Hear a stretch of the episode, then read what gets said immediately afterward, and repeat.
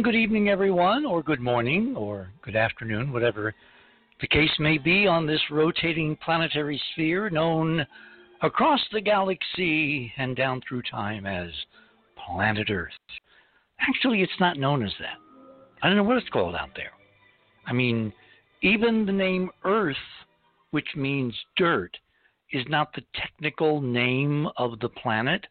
I believe it's Tellus, and I think that's Latin.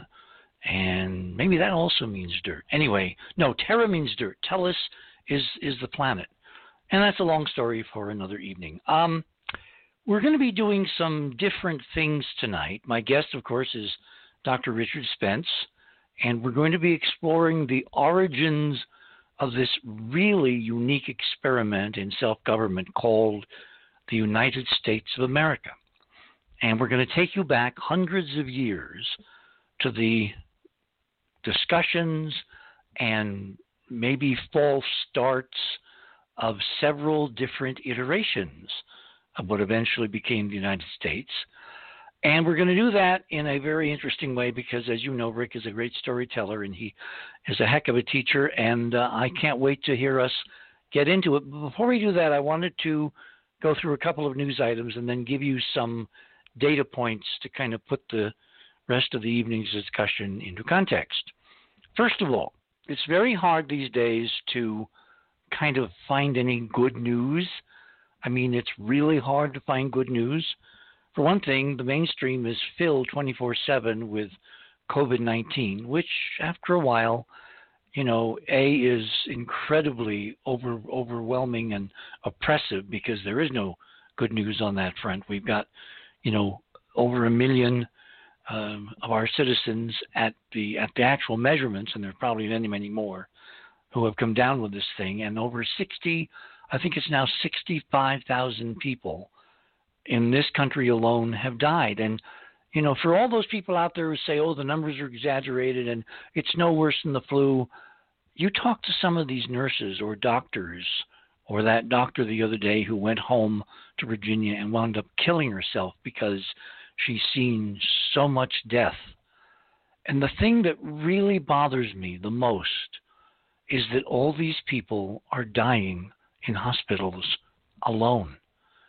They can't have their families with them. This thing is so contagious. And I know everything I've just said is wildly contentious and controversial, and there are other points of view.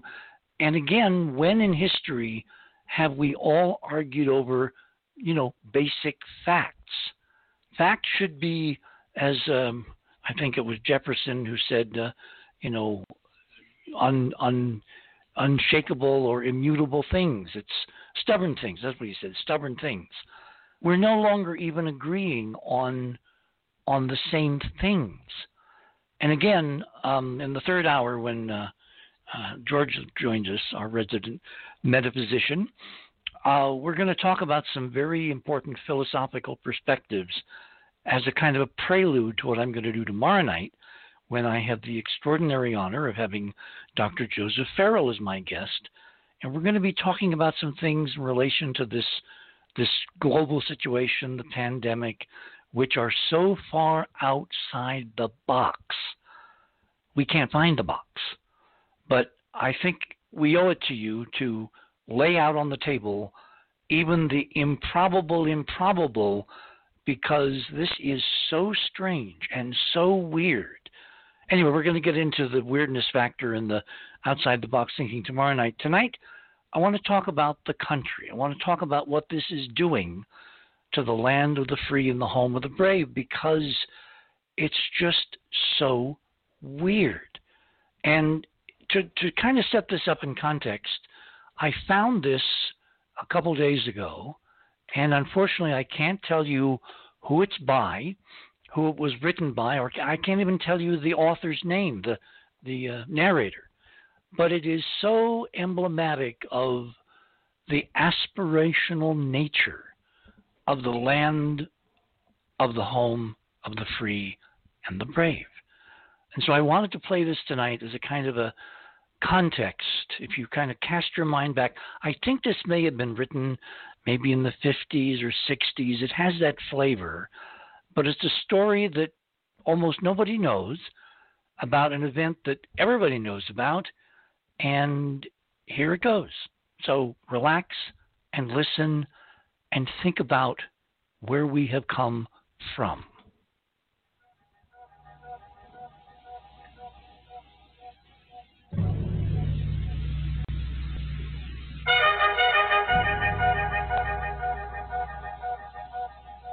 Was a lawyer once. His name was Francis Scott Key. He penned a song that I'm sure you're aware of. You've seen it. It's in most hymnals throughout our churches. It's called the National Anthem. It is our song as an American. We go, however, to a ball game. We stand in our church services and we sing the words of that song, and they float over our minds and our lips, and we don't even realize what we're singing. Most of us have memorized it as a child, but we've never really thought about what it means. Let me tell you a story. Francis Scott Key was a lawyer in Baltimore. The colonies were engaged in vicious conflict with the mother country, Britain. Because of this conflict and the protractedness of it, they had accumulated prisoners on both sides. The American colonies had prisoners and the British had prisoners. And the American government initiated a move. They went to the British and they said, let us negotiate for the release of these prisoners. They said, We want to send a man out to discuss this with you. They were holding the American prisoners in boats about a thousand yards offshore. And they said, We want to send a man by the name of Francis Scott Key. He will come out and negotiate to see if we can make a mutual exchange. On the appointed day, in a rowboat, he went out to this boat and he negotiated with the British officials. And they reached a conclusion that men could be exchanged on a one for one basis. Francis Scott Key, jubilant with the fact that he'd been successful, went down below in the boats, and what he found was a cargo hold full of humanity, men. And he said, Men, I've got news for you tonight. You're free. He said, Tonight I have negotiated successfully your return to the colonies. He said, You'll be taken out of this boat, out of this filth, out of your chains. As he went back up on board to arrange for their passage to the shore, the admiral came and he said, We have a slight problem. He said, We will still honor our commitment to release these men, but it'll be merely academic after tonight. It won't matter. And Francis Scott Key said, What do you mean? He said, Well, Mr. Key, he said, tonight we have laid an ultimatum upon the colonies. Your people will either capitulate and lay down the colors of that flag that you think so much of, or you see that fort right over there, Fort Henry? He said, We're going to remove it from the face of the earth. He said, How are you going to do that? He said, If you will, scan the horizon of the sea. And as he looked, he could see hundreds of little dots. And he said, That's the entire British war fleet. He said, All of the gunpowder, all of the armament is being called upon to demolish that fort. It will be here within striking distance in a matter of about two and a half hours. He said, The war is over. These men would be free anyway. He said, You can't shell that fort. He said, that's, that's a large fort. He said, it's full of women and children. He says, it's predominantly not a military fort. He said, don't worry about it. They said, we've left them a way out. And he said, what's that? He said, do you see that flag way up on the rampart? He said, We have told them that if they will lower that flag, the shelling will stop immediately. And we'll know that they've surrendered, and you'll now be under British rule. Francis Scott Key went down below and told the men what was about to happen. And they said, How many ships? He said, Hundreds. The ships got closer. Francis Scott Key went back up on top and he said, Men, I'll shout down to you what's going on as we watch.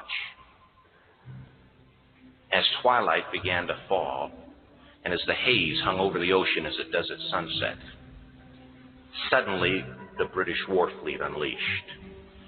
he says the sound was deafening. There were so many guns that there were no reliefs. He said it was absolutely impossible to talk or hear. He said suddenly the sky, although dark, was suddenly lit. And he says from down below, all he could hear the men, the prisoners, saying was, Tell us where the flag is. What have they done with the flag? Is the flag still flying over the rampart? Tell us.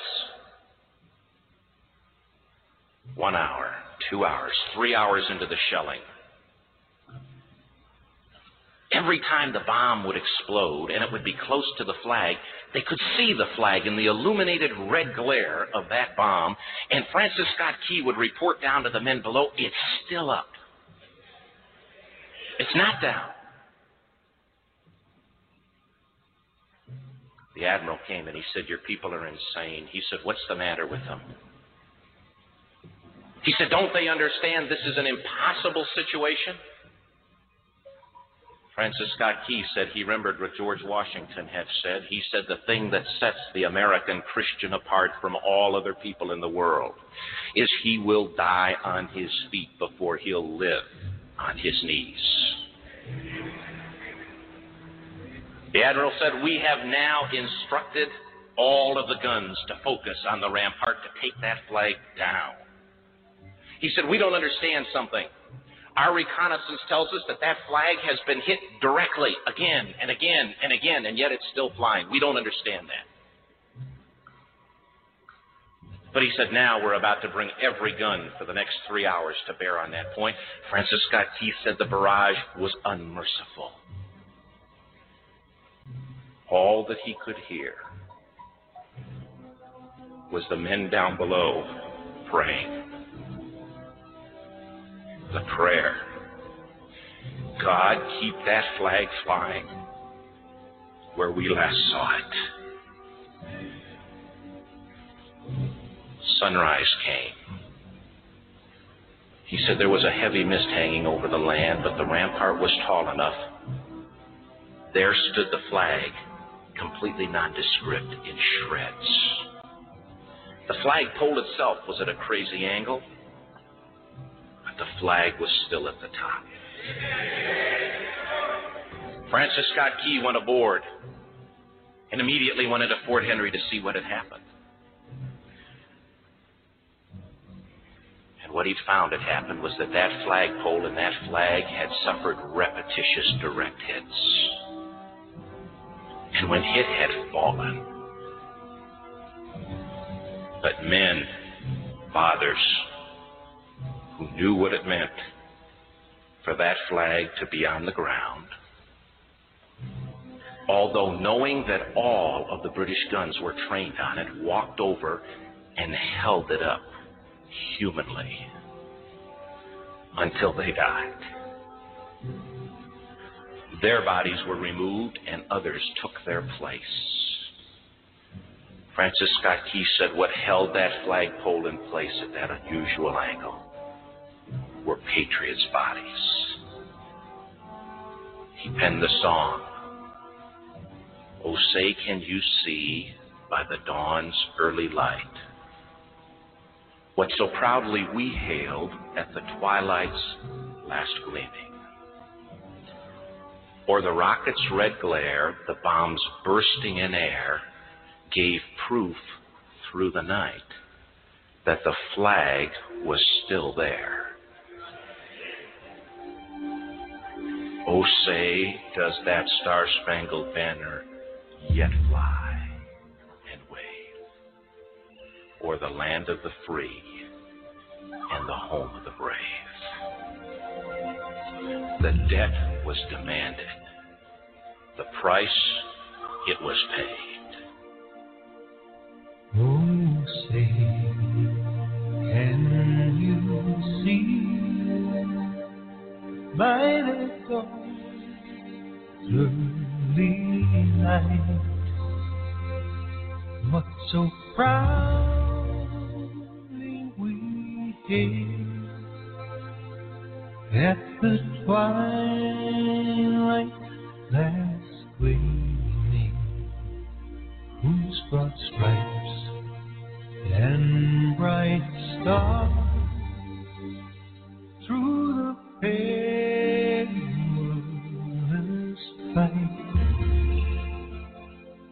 the ramparts we watched were so gallantly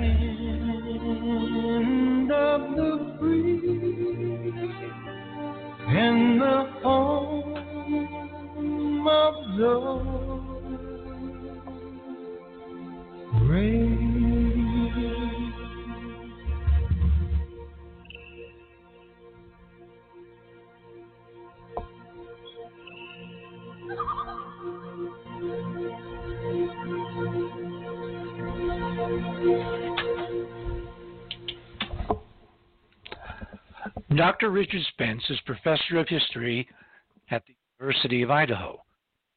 His interests include Russian, military history, along with espionage, occultism, and anti Semitism.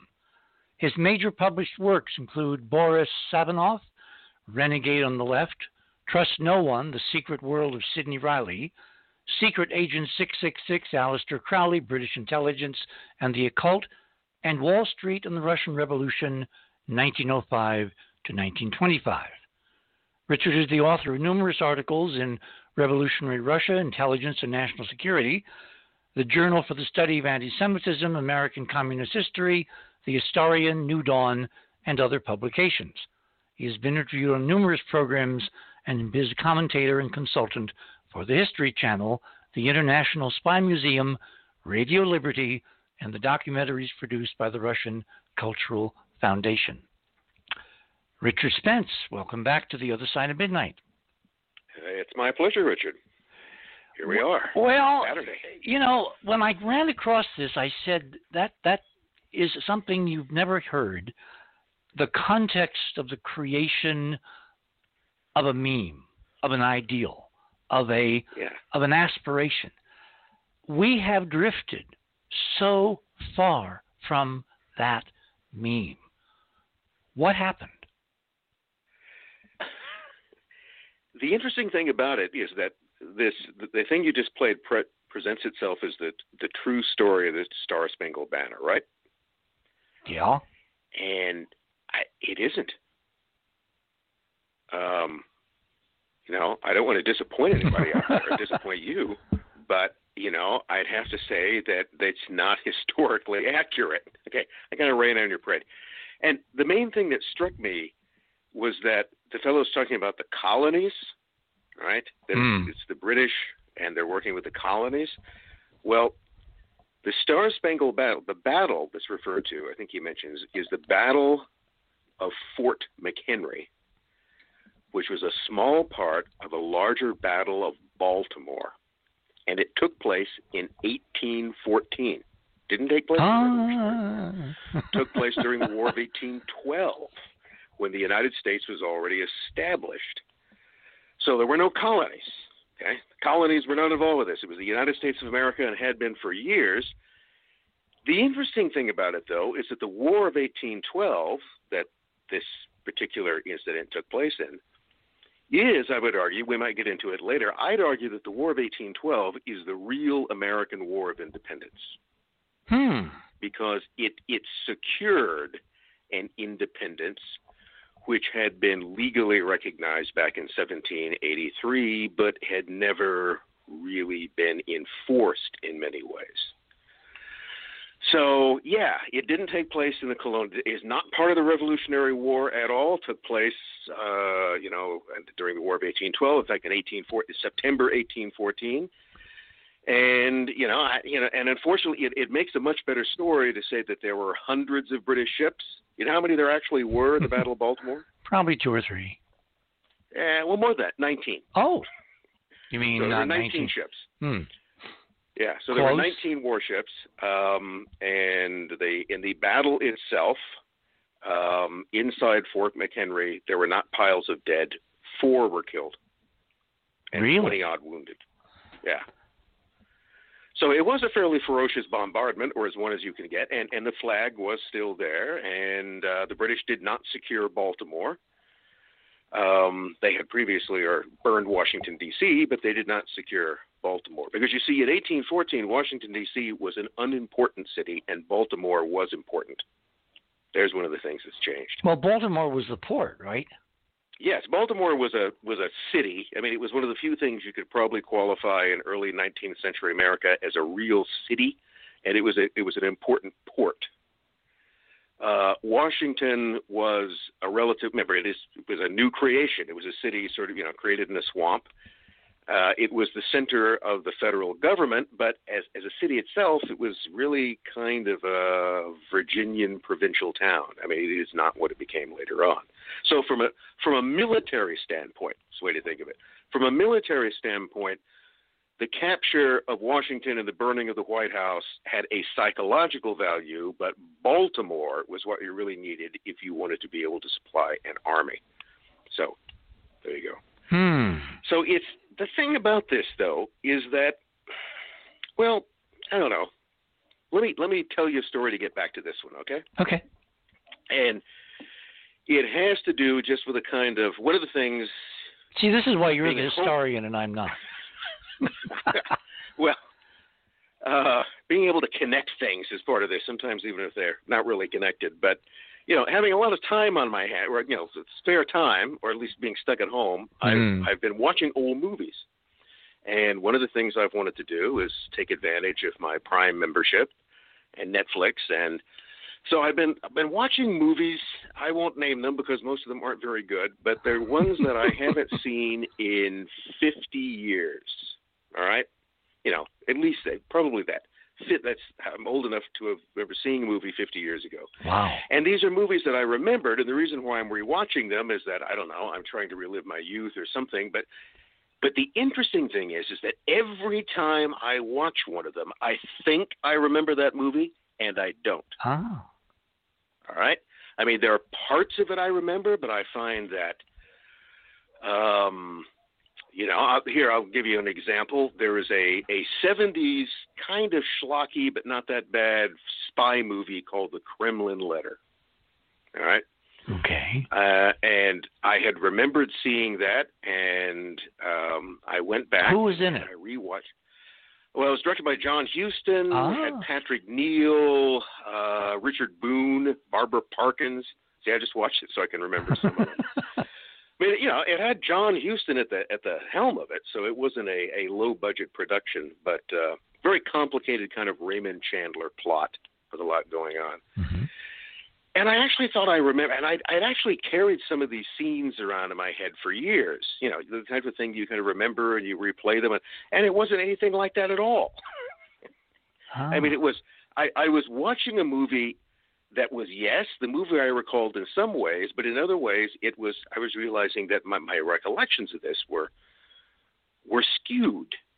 Um, and it's one of those things that I, I've seen in other cases as well. Even I mean, films that I think that I, I have clear memories of, I don't have clear memories of them. I don't think it's just me.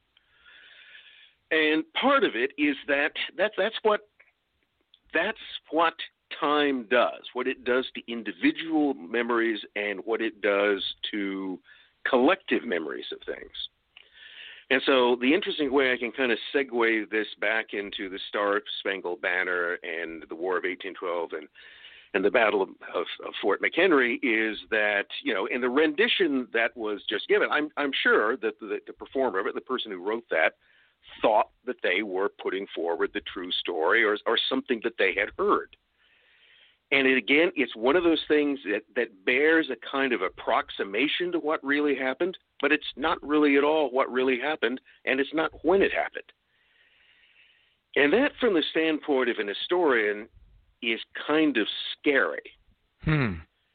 But it also, in some ways, points up because it means that what you're trying to do as an historian is not go back and reassemble pieces of things. I mean, that's often what people, you know, they go back. You know, history is a kind of, you know, fallen cathedral, right?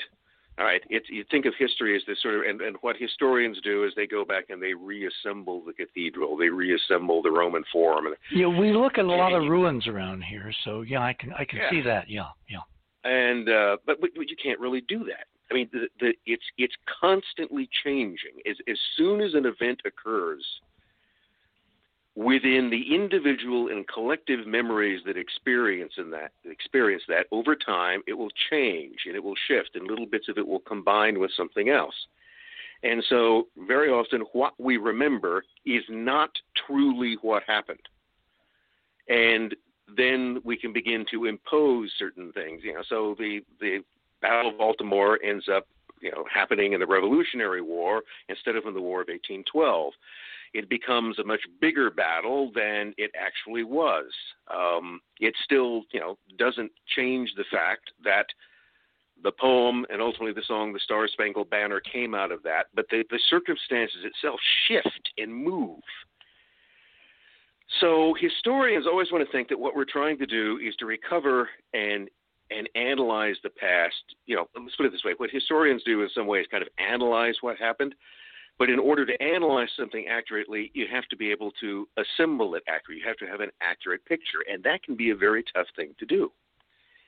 And I think that we're always, you know, as much as anyone tries, it's a it's always a, a difficult process. It's a kind of painstaking pro- process.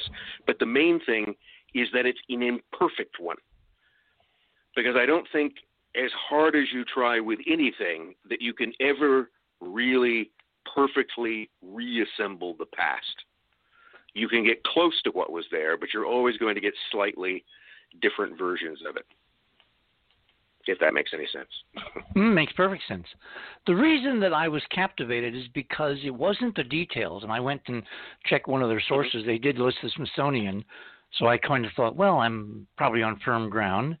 No, it's it wasn't the detail. It was the atmosphere. It was the Yeah. theme. It was the aspect. It's what in this recording, what the current president of the United States did to get elected. He told a story. He laid out a vision, and a third of the country and the majority of the Electoral College went for it. And he's been doing that for three plus years now, weaving stories, weaving a narrative. He talks about being optimistic. We're in the midst of this extraordinary, you know, whatever it is, and he's talking about being optimistic. It's that not history but the atmosphere of history that I think that really communicates of a time when we thought of the United States of America as that exceptional country that regardless of what will happen, we will come through. The dawn will rise and we will still be here with all our values intact. And that's a great uh, uncertainty right now. Anyway, um, let me uh, pause because we're going to try another experiment this morning. We're going to be doing um, uh, repetitions from different artists, different orchestras, different times of a song written by Woody Guthrie back in the 1940s. And as we go through the evening and morning, I'll tell you more about it. In fact, we actually even have a, a link I'll put up to give you the backstory of perhaps one of the most interesting contexts of us, of the United States, that has ever been written. In fact, some people have said that this, as opposed to the Star Spangled Banner, should in fact be the national anthem. This is Woody Guthrie.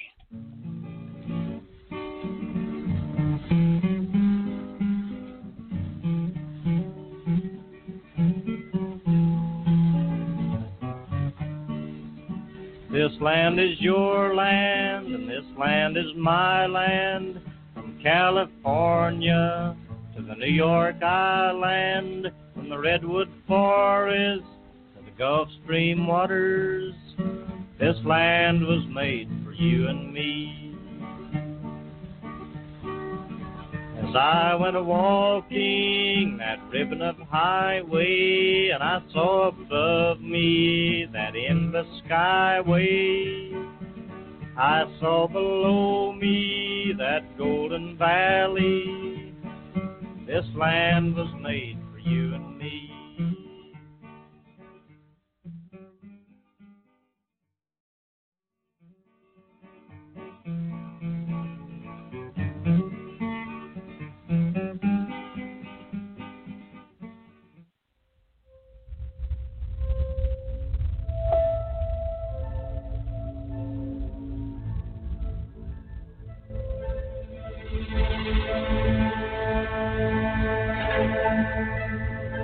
Other side of the news is a current and dynamic companion to augment the discussions from the other side of midnight.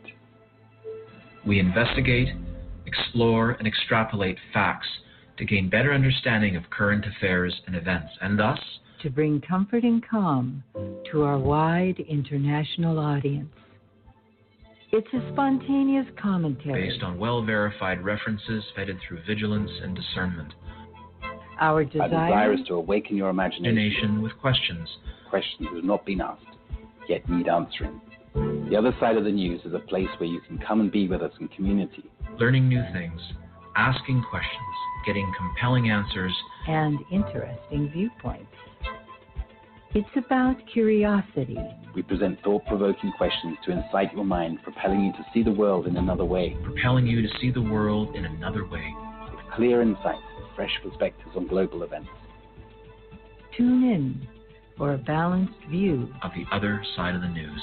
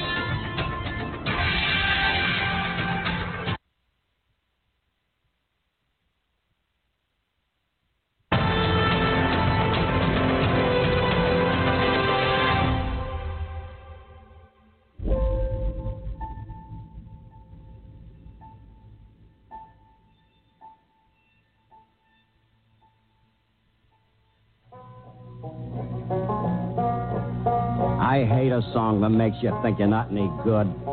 I hate a song that makes you think you're just born to lose, bound to lose, no good to nobody, no good for nothing. Because you're too old or too young or too fat or too thin or too ugly or too this or too that.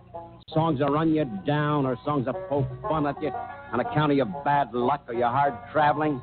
I'm out Here comes Lady Gaga. And, uh, wasn't really paying attention, but, you know, she started singing one of my dad's songs, and it was like, what? What? I called my sister. I said, turn on the TV. By the time she did, it was over.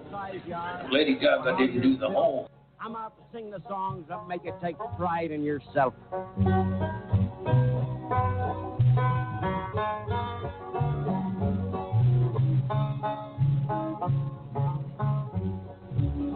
As I went walking the ribbon of highway, I saw above me that endless skyway.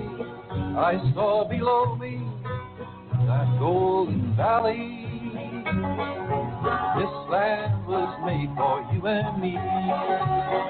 This land is your land. This land is mine. From California the New York. From the Redwood Forest to the Gulf Stream waters. This land was made for you and me. I've roamed and. I've found my to the sparkling town. And welcome back, everyone, on this Saturday night, May 2nd. Gosh, the year is whipping by. My guest this morning is Dr. Richard Spence, and we're discussing um, the origins of this unique experiment. Richard, is it fair to call the United States a unique experiment? Well, for the 18th century, it was unique. It wouldn't necessarily be now. I mean, it was unique in the sense it was creating a kind of republic from scratch.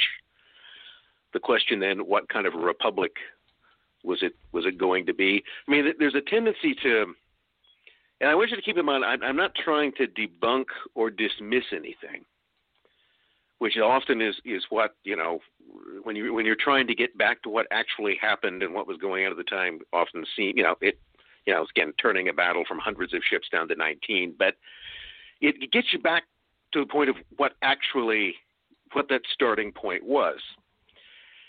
And the United States constituted itself as a republic. And in the 18th century, those were very few and far between. And it was also a term which had different meanings at various times. So, you know, the republic itself, the concept goes back to Plato and his idea of a republic, which, if anybody's ever looked at Plato's republic, it's not much of a republic. It's, well, you know, it's, it's ruled by an elite. Um, it, it's essentially an, an oligarchy.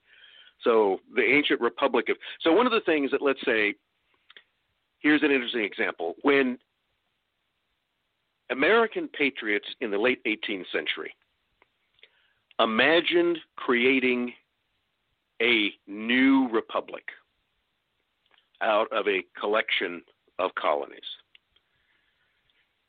They had a kind of historical model. I mean, first of all, they had that word. They don't invent the word. The concept of republic had been around. I mean, Venice, medieval Venice, had been a republic. We wouldn't recognize it as such but they had the word and and they imagined that in a different way than it had been applied before so they you know one of the things they were trying to connect it to was the the glories of the republic of athens so really even by 18th century standards the republic of athens would never have been recognized as any such thing i mean athens was you know first of all a relatively small greek city state dominated by a few powerful families.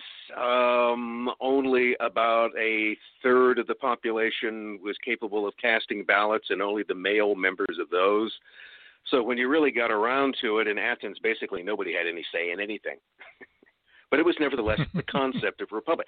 The concept there wasn't how many people had a say, but that really there should be a kind of collective decision making. Maybe that's what it really was that the ancient concept of a republic wasn't based upon the concept of what proportion of the population participated, but that it wasn't rule by one person, that it was a collective rule of some larger community of people, even if they only constituted a small minority of the overall population, that there was some kind of collective agreement that had to be brought together. And that was the big challenge for this new American republic as to how that collective, that system of collective self governance, that collective agreement that would have to be based upon, uh, you know, how would you would manage that? Because it, it sounds very easy to say that, well, we're all going to work together. Okay, this is what we all like to say. We're all going to work together smoothly. Um, we're, we're going to bring everybody. We're going to include people. We're going to bring in different opinions, and that all has a very good sound to it. But uh, it isn't necessarily very effective. Because well, wait, wait, wait. The more, yeah. Didn't didn't kings? I mean, even King George and all those folks, didn't yeah. they have like privy councils? Didn't they have cabinets, didn't they? In other words, so there wasn't one autocrat. He kind of, or in cases like we go back to ancient Egypt, you know, Hatshepsut, Yeah. you had a group of insiders that gave advice, and then the king or the principal guy or the, you know, whatever, made the final decision, which is kind of like presidents now and cabinets and all that. But it was not. I mean, wasn't the unique idea that the the republic in, in this experiment was to represent the great unwashed, the people themselves, the citizens, the the folks that did everything that made a country even possible. Wasn't that the unique idea? Well, it was to try to include, in theory, as many people as possible, or or the whole, let's say, adult reasoning population should in some way be involved. Which were men and Well, yeah, landowners and that kind of thing. Right. British British monarchs had, you know, they had a council. They also had parliament. Keep in mind. Uh, and and by the way, a uh, back in the 1600s, the British Parliament had already, in the English Civil War, established who had real authority when they cut the king's head off. That's that that again is one of those things that's often forgotten. We all remember the guillotine and the French cutting off a king's head, but people tend to forget that more than a hundred years earlier, the British had decapitated a king uh, in a in a political showdown with Parliament, and Parliament established its, if not its supremacy, certainly its equality with the king by killing him, and then later by reestablishing a monarchy. So, monarchs, you know, the, the idea of let's put it this way: the concept of absolute monarchy is as much an historical fallacy as the concept of absolute democracy. Okay, neither one of those things, with maybe rare exceptions, have ever really existed. But the difference would be that what, in theory, what both Parliament and Privy Council, what all the King's advisors were doing, is that they were advising one person. That one person set above everyone else. So, one way to think of it is that the Parliament, with its many, many members, might in fact overthrow a king. They might kill a king if that would be necessary, but no one individually or collectively in that body was the equal of the king. Only the king, or in some cases the queen, was the monarch. And everyone, I mean, this is one of the differences between, you might think of it as of a republic like ours and a monarchy, and it's still the case today. No one actually has British citizenship, right? If you're in the UK, you are not a citizen of the UK. You are a subject of the Queen. That's what it is that binds you together. That is the common thing that links everyone within the realm is that they are subjects of the monarch. And that still carries, in the British context, if not necessarily a lot of real political power, it carries a great deal of symbolic power. And you know, politics is is is all about symbols. So the idea, the thing that the American Republic was struggling with, is how do you represent everybody? So in the place, here's the difference. Instead of having the monarch, the king or the queen, which in some way is a reflection of us all. That's that's the theory, at least. You know that the, the the monarch is more than a mere human being. They become the kind of physical embodiment of Britannia. You know, the queen becomes Regina. She, she's not, you know, she's not a uh, a, a woman anymore. She's not, you know, uh, if anyone who's really interested in this, uh, if they haven't seen it, can take a look at the series, very good, called The Crown. Oh yeah, yeah. Which is, yeah, which is a not a fawning appreciation of the British monarchy. but it is it is revealing in some ways of the of the concept that you know uh, the, the the queen or the king of the states can't they really have no life of their own. This is one of the, they they have to kind of play this character. Well, doesn't the British character. doesn't the British system kind of separate head of state, which resides in this embodiment of the nation, of the people, the queen, in this case Elizabeth, and the prime minister, who's really the day-to-day go-to guy to make government work. We Yeah, have the distinction. we have that smooshed into one guy or one woman someday, maybe. Yeah. Well, it's the difference between head of state and head of government. So the government, you know, is whatever polit- whatever elected political officials, whatever sort of parliamentarians are running the, the government bureaucracy, what are in charge of the bureaucracy of the state. And they come and go. So there are elections, and elections establish majorities in Parliament or in Congress, and on the basis, you know, and in the parliamentary system, the head of the government the is always the head of the majority party or majority faction in Parliament.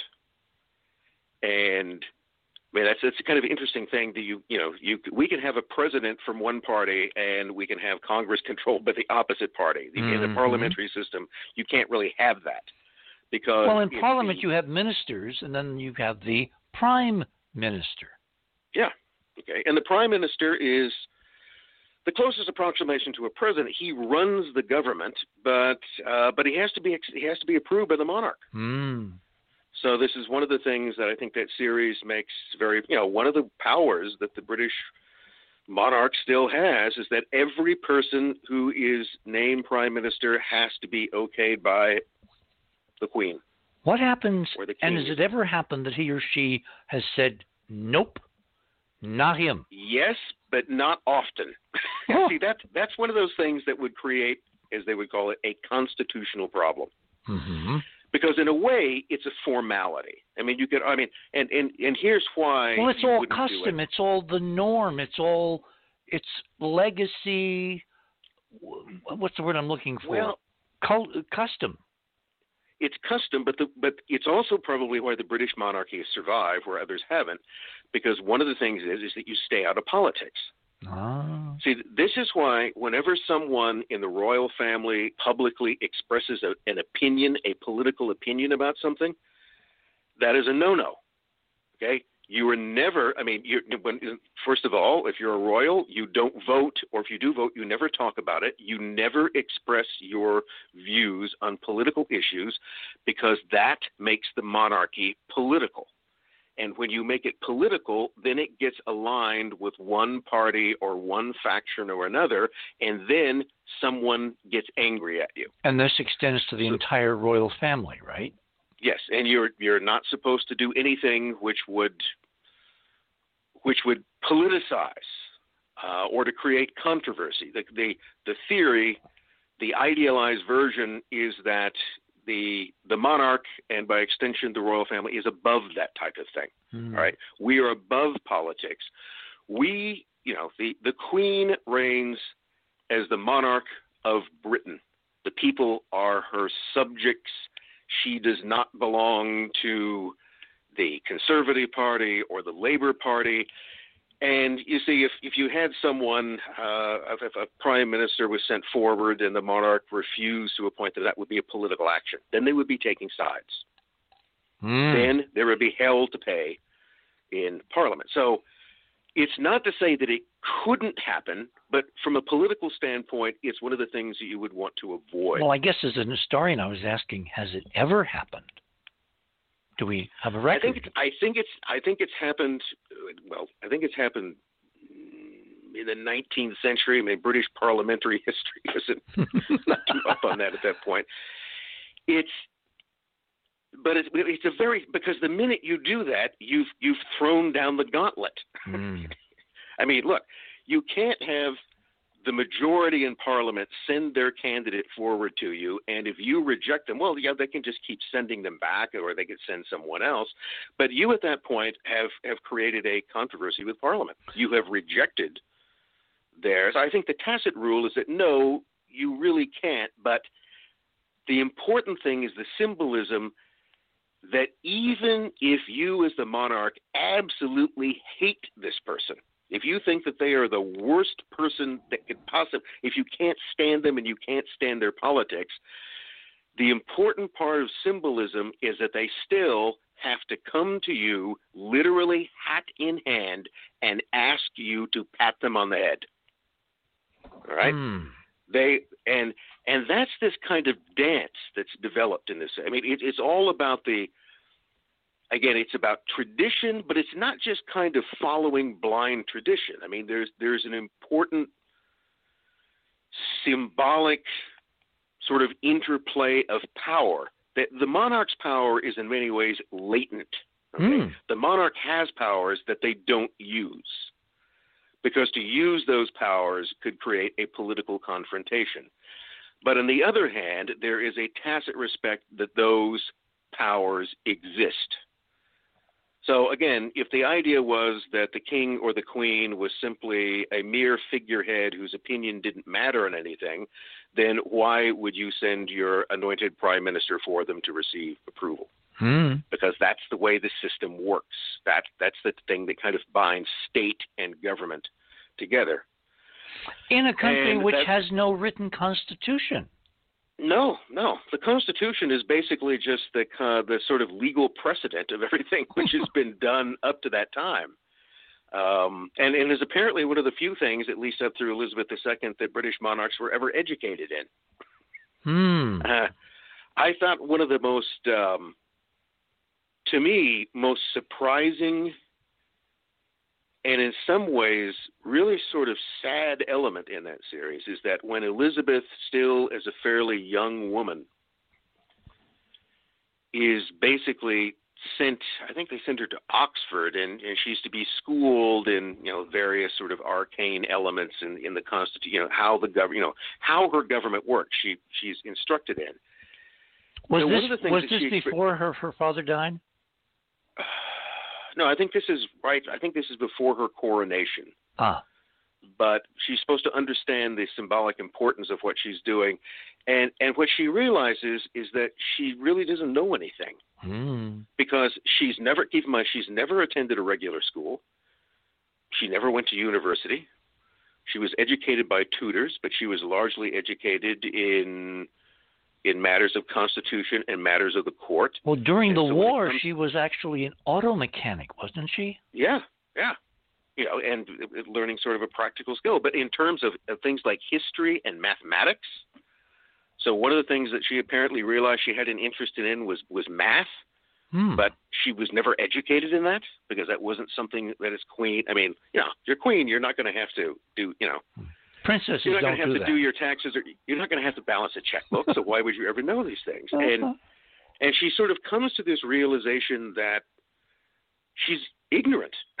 Wow. I mean, not not that not that she's you know in any way she's a very you know I, I mean an, an intelligent person. This is in But she's just- 1952, I believe. This is in the early in the in the fifties that she's she's really ignorant of much of the things that other people around her know. And one of the things, again, interesting in that, if you watch it, is that that's one of the reasons why she's sort of continuously manipulated by people. I mean, it's she's continually being told what she can do and what she can't do. Hmm. And so, an example of that, again, I may be giving too much away, is that you know uh, Elizabeth has a, a, younger notorious sister, you know Princess Margaret. Oh Some yeah. people out there must remember. And Princess Margaret was always kind of getting into trouble because, well, you know, she was the younger sister. she wasn't, and, and her older sister had only son, so she was never going to be queen. So Amazing but- how but how freeing that is. Well, it was Frank. What Margaret wanted to do is that she fell in love with this. ah, He was an RAF. I'm not going to be able to remember his name. She fell in love with a, a, a commoner, and she wanted to marry him. And Elizabeth, as her sister, you know, as as Elizabeth, as Lilibet, you know, Margaret's sister, wanted to make her sister happy. And there was a and so she goes, well, yes, you know, you you can do it. We can, you know, of course, if you want to be happy. And then, you know, the members of the court come in and they go, no, this cannot happen at all. You can never allow this marriage uh, because there is a rule. There is a rule which says uh, the younger siblings of the monarch cannot marry without their permission uh, and, and uh, until they're 25, Mm. not 18, 25 and they're going you can't and she's not and you can't allow her to do this because this would set a precedent. And then literally what elizabeth has to do is to you know and, and they tell her that you know it doesn't matter. You know we understand that you're sympathetic towards her as your sister. But when you're in this role you're not her sister. You are the queen. All right? And the queen isn't swayed by such things So she literally has to go back and what I thought was a very well played and painful scene tell her sister who she who she desperately wanted to make happy. She had no real, you know, reservation but that no, I can't I cannot allow this. You know, that that custom to, that, that the the natural order of things as they exist do not permit me to do this and no that cannot happen. Hmm. Now, Margaret did have a choice. Margaret could have repudiated her royal status. She could have said, you know, she could basically have done what Meghan and Harry. I was did. just going to say echoes of Meghan and Harry. I don't want to play that. Well, that's that's why. If anybody is is kind of puzzled as to why would somebody give up the wonderful life of being a royal, really, it's not all that wonderful of a life. because you're you're governed by all of these rules, and they just said we don't want any more of this. And you know, and Margaret could have done that. She goes, I don't want to be Pr- Princess Margaret anymore. I quit. It reminds me of that story about Mark Twain that he told one time about being ridden out of town on a rail after being tarred and feathered. and he said, Well, if it weren't for the honor of the thing, I'd just as soon pass it up. Yeah, it's so yeah. See, that's another one of those things. If you imagine, uh, you know, the old saying, uh, you know, uneasy is the head that wears the crown. Yep. Uh, there are also just a lot of rules. You have it, it's just constantly. No, I think it's one of the things that comes across is, is Elizabeth. Much of her life was simply being told by people that whatever she wanted to do, she couldn't do. Mm, sounds to me like never- I should be adding this to my list of binge watching. yes, I think it's. Uh, I, I think it's. It's definitely worth uh, worth watching. There's a very interesting portrayal in there by an American actor, actually, of uh, John Lithgow plays Churchill. oh. In in a way that I've never, you know, it's Churchill very much towards the end of his life and political career. hmm Uh, still a very forceful and scrappy guy, but but not, you know, a different kind of por- Churchill than uh, than is than is usually usually portrayed. But yeah, you know, coming back to the Yankees, you know, who were Englishmen up to a point until they decided they didn't want to be. By the way, if you wonder what's going on in the background, that's our coyotes here in the land of enchantment tonight. Oh. Oh, I did hear one. Yeah. And as soon as I said that, they stopped. They used to come and serenade Morella. Ah. That's real live coyotes in the desert. Well, make sure all the doors and windows are shut.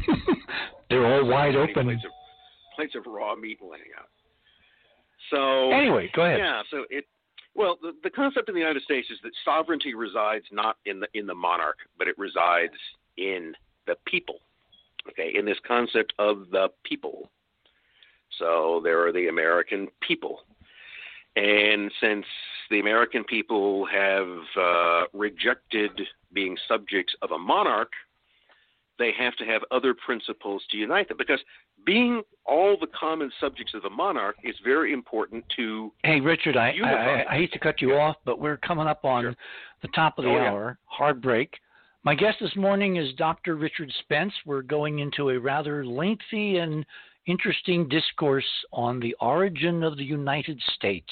Thanks for listening to this exciting first hour. Now, the second and third hour of the show is available to Club 19.5 members only. Please support the show by subscribing to Club 19.5 and join our very interesting community. To do that, please visit the website, theothersideofmidnight.com, and click on the Join Club 19.5 link in the left hand column. As a Club 19.5 member, you'll gain access to the rest of this show and all previous 350 plus shows that we have done. Now, recent Club 19.5 member archive recording have the commercials removed and the sound quality has been enhanced. You'll also receive a dedicated private podcast feed that contains these enhanced show recordings.